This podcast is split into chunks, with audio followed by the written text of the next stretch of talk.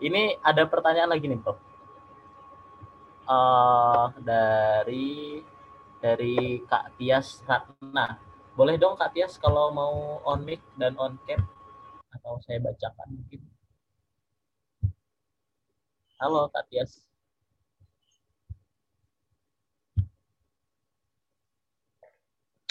Sambil ngopi, Prof. Ya, atau dibacakan aja pertanyaannya ada Baik. di ada di chatnya ya. Baik, saya bacakan aja ya, Prof. Uh, uh, saya Tias dari Universitas Erlangga, mahasiswa izin bertanya, bagaimana jika masyarakat masih menolak untuk uh, divaksin, sedangkan vaksinasi tidak boleh dipaksa. Namun di sisi lain kita harus memenuhi target vaksinasi 70 70% penduduk ya ini umum.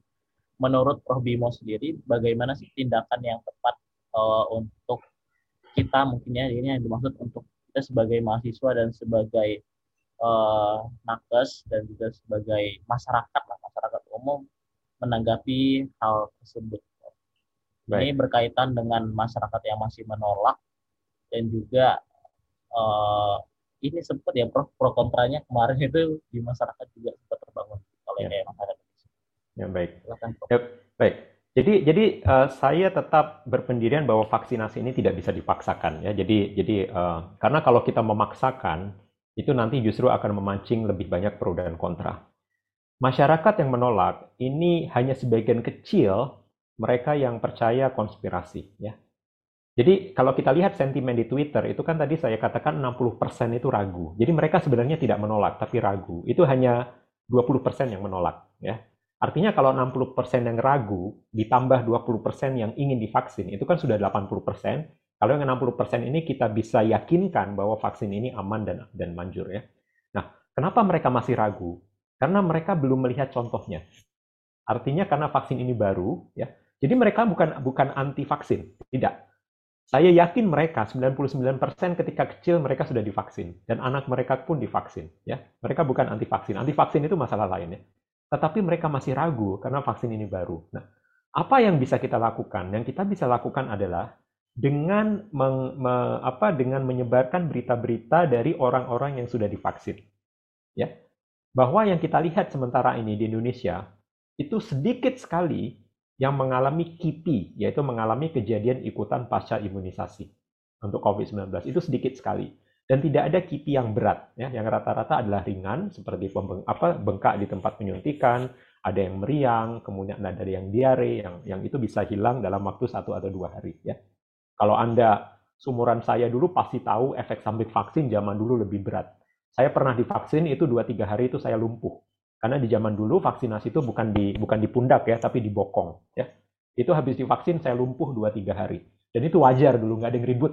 Sama sekali nggak ada yang ribut ya jadi uh, uh, kejadian ikutan pasca imunisasi yang dilaporkan sejauh ini ya itu itu rendah. Saya juga saudara-saudara saya dokter ya, saudara-saudara saya dokter dokter gigi mereka sudah divaksin dan mereka melaporkan ah nggak ada apa-apa tuh ya.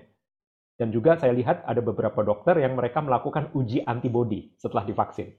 Dan ternyata memang antibodinya naik ya. Jadi mereka uh, ke lab sebelum divaksin diukur antibodinya setelah divaksin, tunggu beberapa hari, mereka ke lab lagi, cek antibodinya, ternyata memang naik.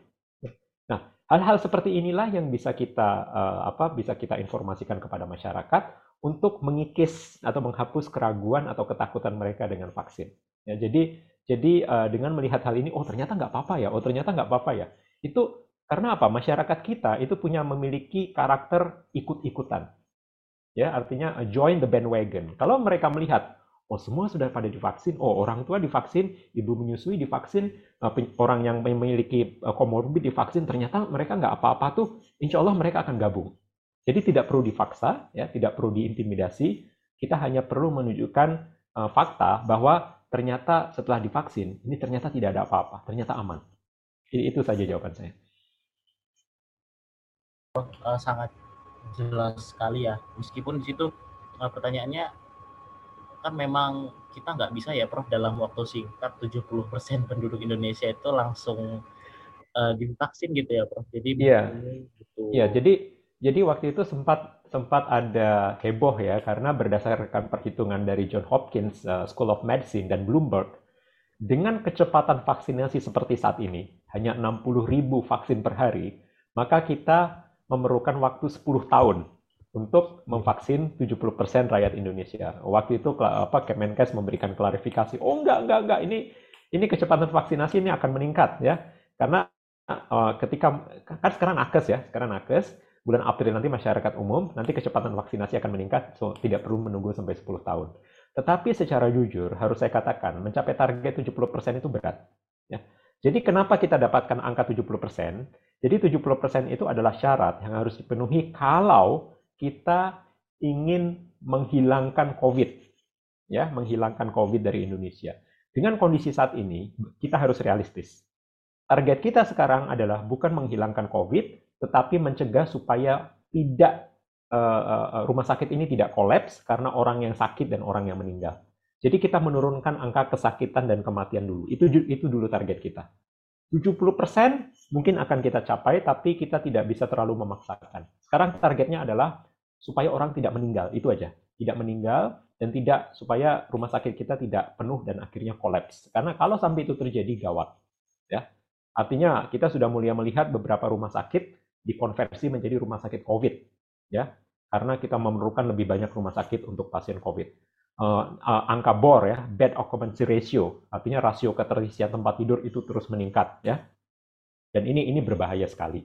Sekarang fokus kita adalah menyelamatkan sistem kesehatan kita dan setelah itu ketika masyarakat sudah semakin yakin dengan keamanan vaksin, insya Allah target 70% itu bisa kita penuhi walaupun tidak secepat apa yang diinginkan oleh pemerintah yaitu Maret 2022 semua harus selesai. Mungkin tidak secepat itu, tapi tapi insya Allah akan akan bisa kita capai dengan bantuan teman-teman semua untuk menyampaikan fakta kepada masyarakat bahwa setelah divaksin nggak ada apa-apa tuh, efeknya ringan tuh. Nah, jadi jadi seperti itu. Prof, uh, itu tadi sudah jelas ini sepertinya. Ya. Walaupun uh, kita nggak bisa mengandai-ngandai terlalu banyak ya, Prof. Yang ya. bisa kita lakukan adalah sekarang mari kita edukasi semuanya dan juga hubungan di sini teman-teman udah tahu ya bagaimana sih ini vaksin sesungguhnya juga apakah akan mungkin 70%. Jadi bisa dibilang jangan khawatir ya, Bro. Ya, gitu. saya pikir saya pikir jangan jangan jangan jangan khawatir. Yang penting kita tetap maju ya, tetap maju, ya. tetap tetap jalankan program uh, vaksinasi ya. Nanti insya Allah karena biasanya se semua hal itu ketika memulai itu lambat Ya, semua hal ketika kita memulai itu lambat, tapi begitu kita sudah ketemu jalannya, sudah ketemu caranya, nanti nanti bisa cepat gitu. Jadi jangan jangan terlalu kawal, terlalu terlalu awal lah kalau untuk menilai segala sesuatu dari sekarang itu terlalu awal.